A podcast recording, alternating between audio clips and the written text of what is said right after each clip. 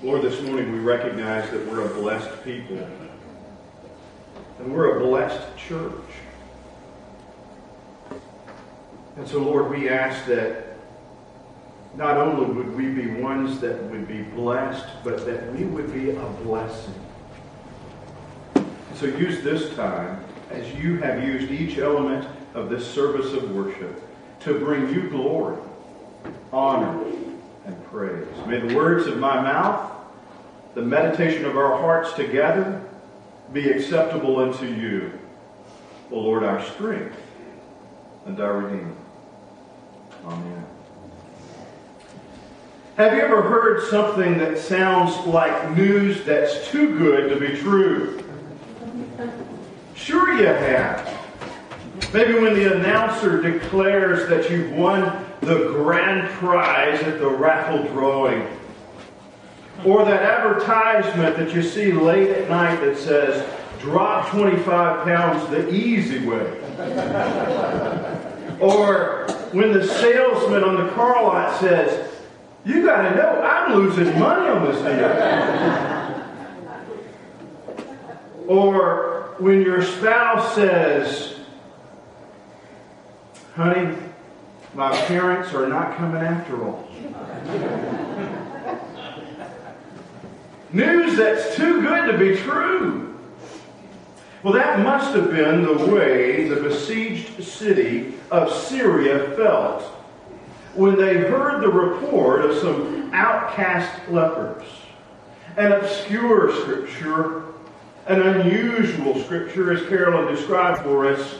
It, it's kind of what she said. It's dropped in in the midst of some unusual kinds of things, and, and it's encapsulated almost by itself. But oh, it holds such weight in terms of implications for us.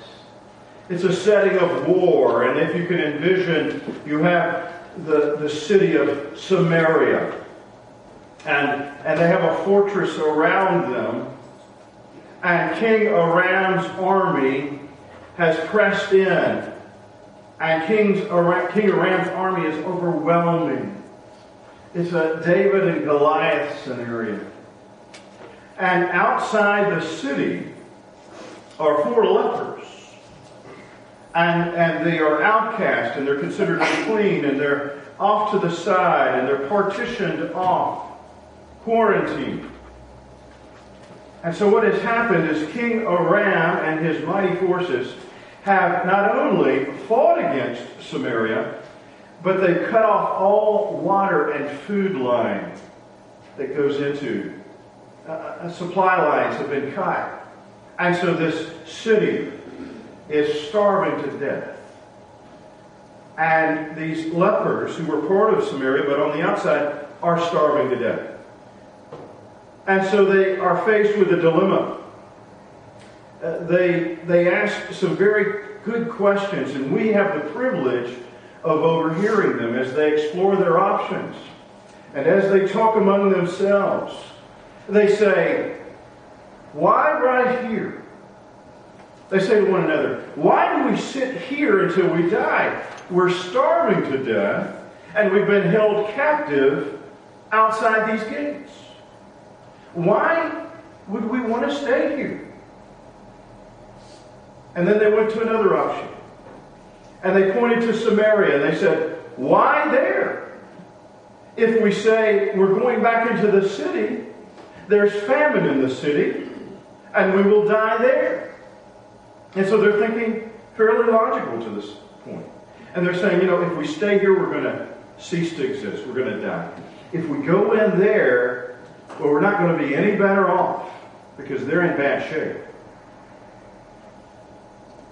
So if we're not going to stay here, and we're not going back into the city we know well that's not doing well, maybe we ought to roll the dice. And so with that, they decide to get up and they say to themselves, maybe we can go into the enemy's ranks. They may accept us or they may take our lives. They may kill us. But, you know, if we stay here, we're going to die. And if we go into the city, we're going to die. So why not go into the teeth of the enemy? Why not die somewhere where we've not been? Why not die in an exciting way? And so they head into a reckless abandon. And they go for it. And the lepers head right into what they believe is the encampment of the city, but it's been vacated.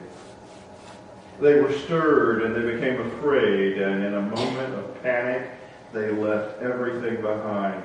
They thought the Egyptians had aligned forces with the Hittites on behalf of the Samaritans, and they thought, we're going to be overwhelmed. We must retreat back to our homeland. And so they left their livestock, they left their animals, they left their silver, their gold. They left their food. And it was all there. Can you imagine these lepers? It was news too good to be true. And so they stepped into that bountiful place. And, and I can just hear them. And, and, and the scripture even lets us in on it. It talks about how they, they were trying on clothing. Can you picture them? And they were they, they were feeding their faces and they were they were drinking and they were throwing up all of this jewelry, silver and gold, and they began to hoard the stuff. They began to hide it so that no one would find it. They stockpiled it, and, and these guys couldn't believe it. And then there was a moment where they stopped. And get this. Here's what they said. What we are doing is not right. This is good news, and we're keeping silent. You know, there's a whole city over there that's dying.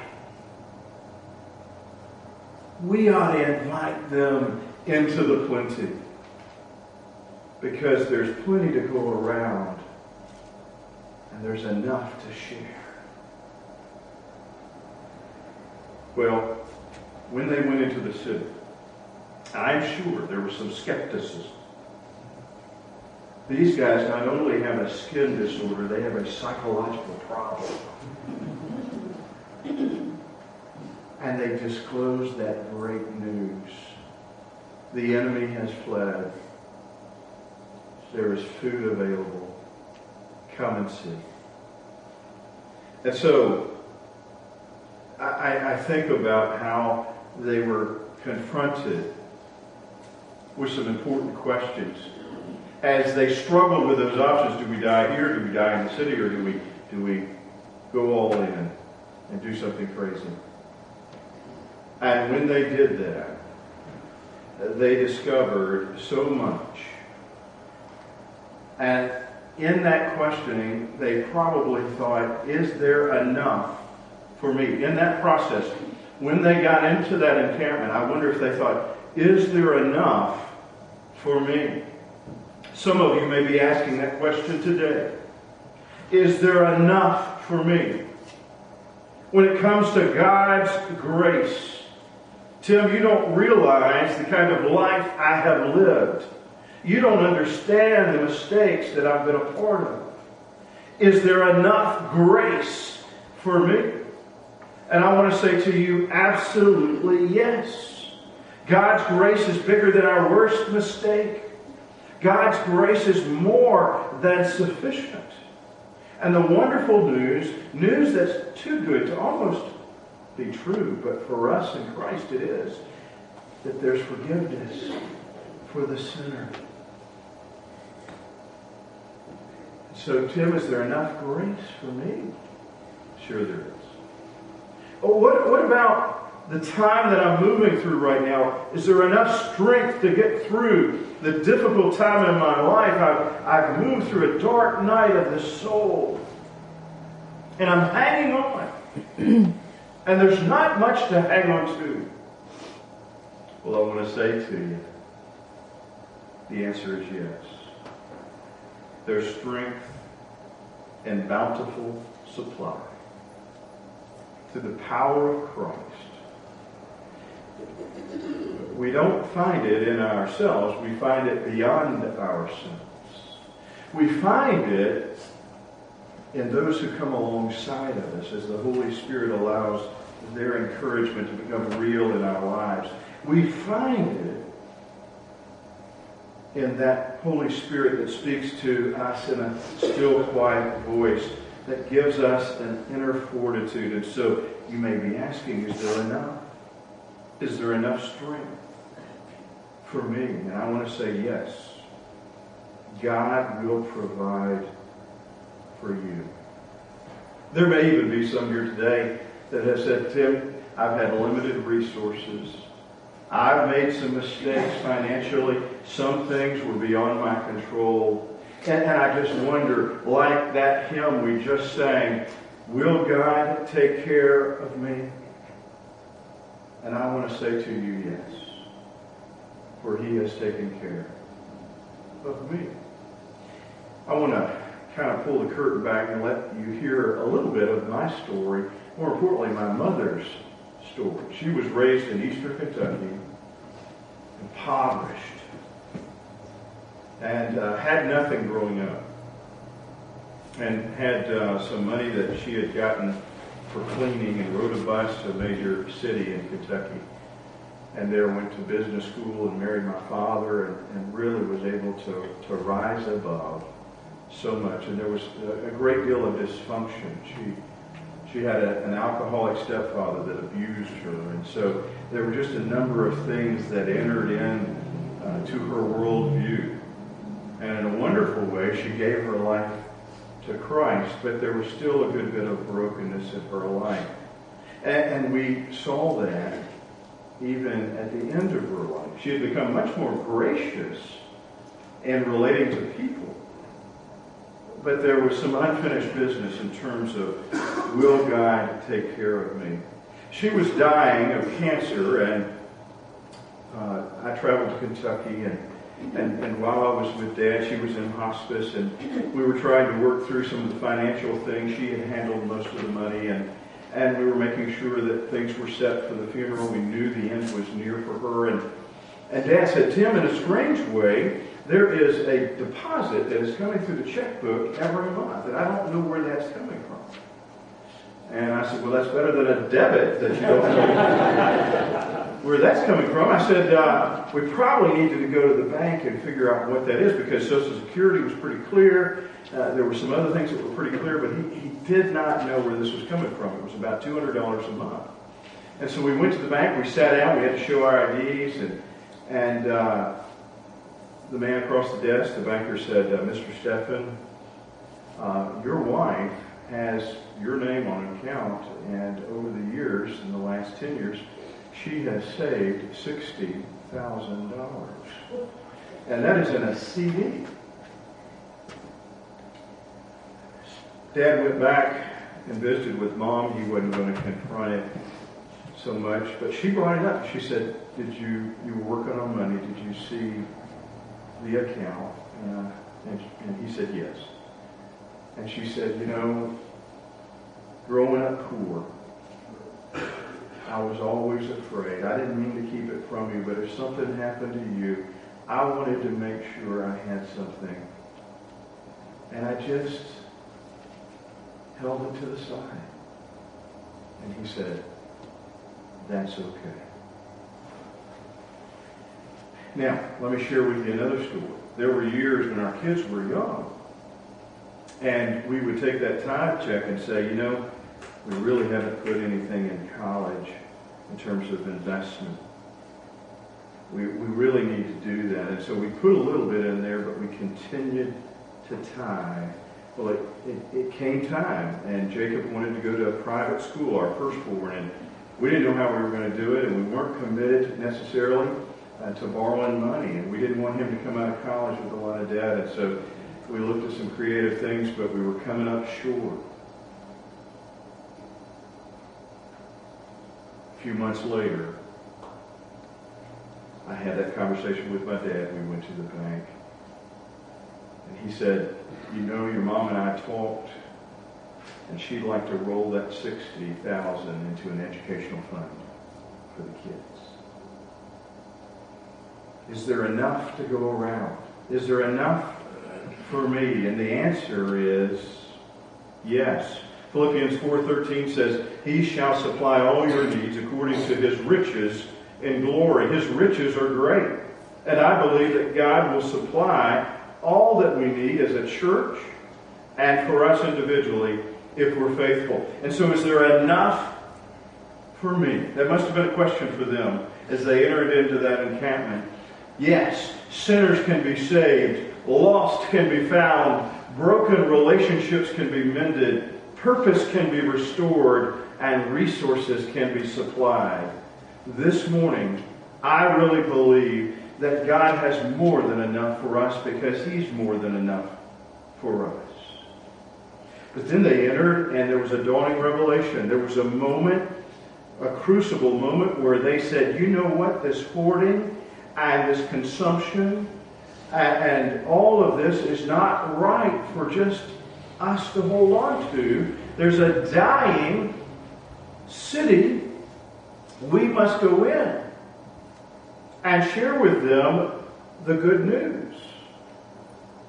And I think about that for us. For there is a dying world. And there are people that are broken and need to hear the gospel of Jesus Christ. And in a wonderful way, we have received Christ. We are the beneficiaries of his redemption. But it, but it would be wrong for us to keep that to ourselves. It would be wrong to hold that simply close as something precious, but unwilling to give to others. And so I want to say to you, you are placed at the intersections of life. You are placed in, in locations, strategic locations that God has you in. And I really believe that He does not want you to hold the gospel to yourself. He wants you to invite people into a relationship with Him. And, and, that can mean a lot of things. That can mean, very simply, you telling your story about how Christ has made a difference in your life in a, a non arrogant kind of way, in a gracious way.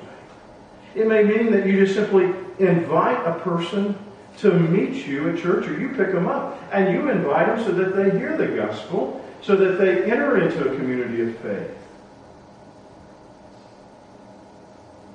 I really believe as we head into 2014, I want to give you a challenge here. Each one can reach one. That challenge is before you.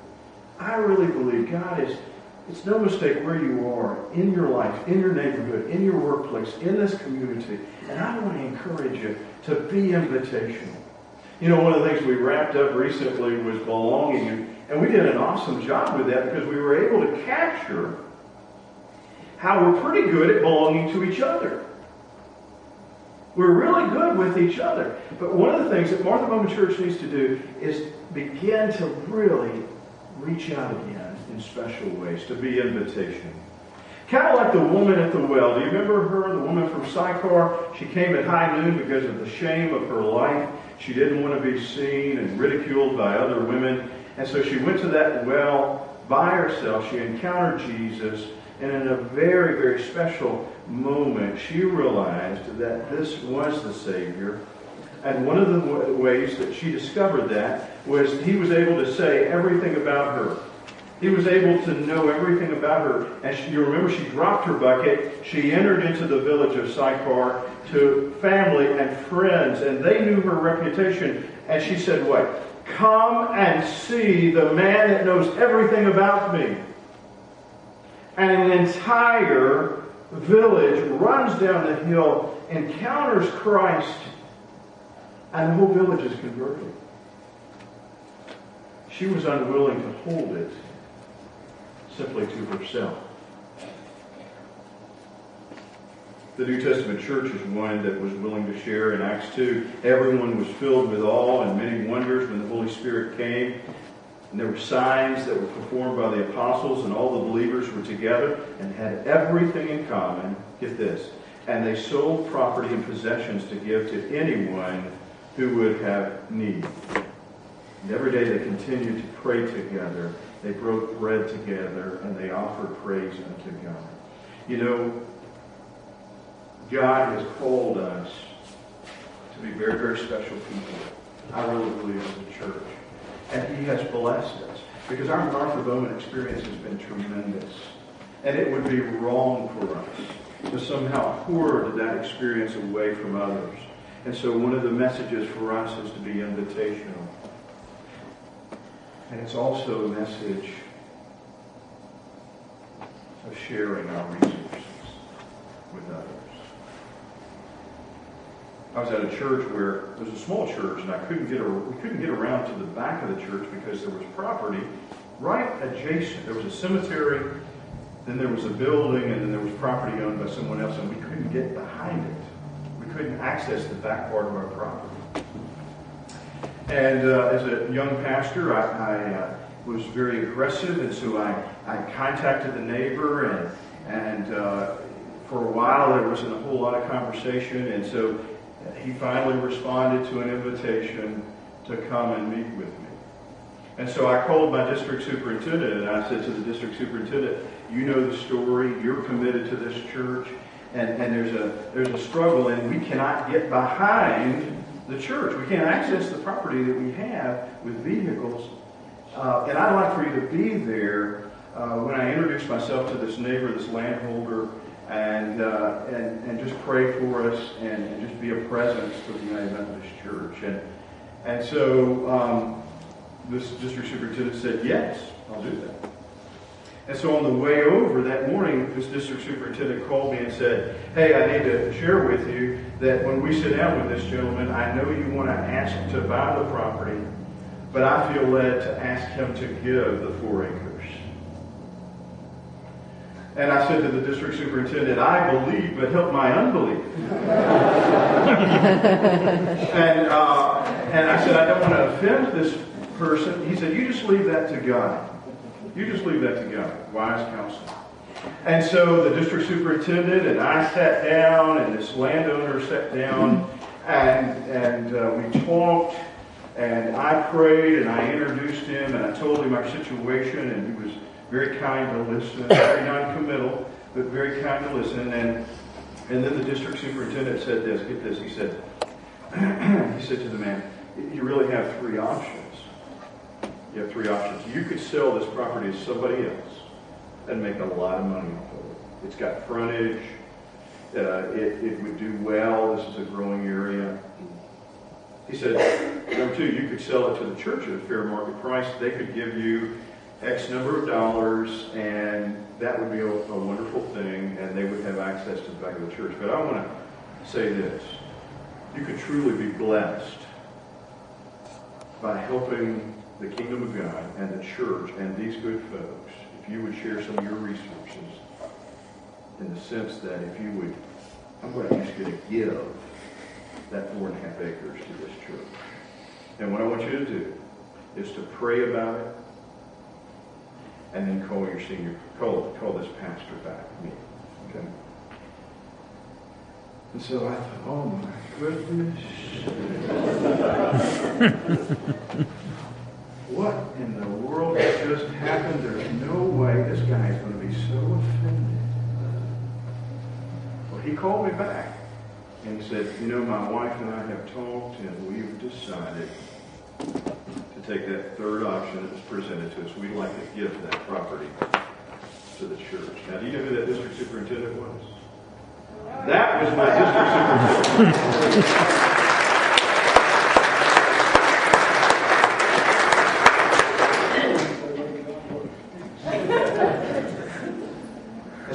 Asked John to meet with some of you. No.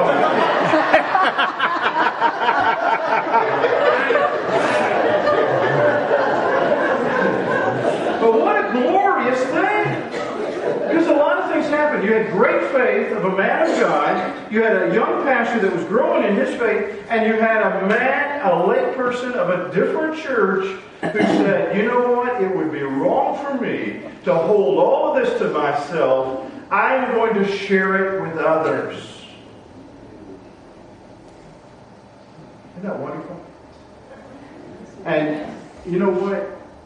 we continue to have that opportunity. And you think, well, Tim, I don't, I'm not a large land holder, okay? And, and I don't have a whole lot of assets. Well, let me, let me just say this. I really believe that, that Martha Bowman Church can do something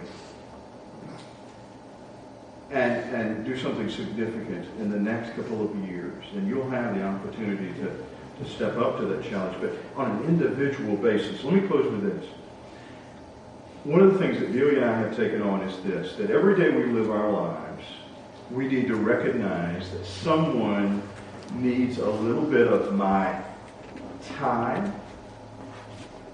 Someone needs a little bit of my encouragement. And someone needs a little bit of my money. Let me say that again.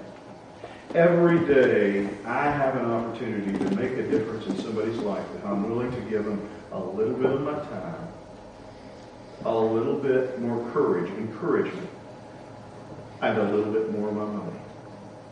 And that last one, we think, now wait a minute. Well, what do you mean? And I, I'm just talking about special gifts.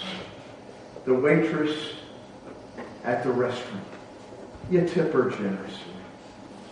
Uh, you, you know someone of need, and you say, look, I've got this. So I want to say to you, our prayer unto the Lord is this very simply. Like those lepers, God, you have blessed us in so many ways. And, and we are the recipients of that. Help us not to hold it too close, but to share it with those who are lost. That's our mission. In the name of the Father, and of the Son, and of the Holy Spirit.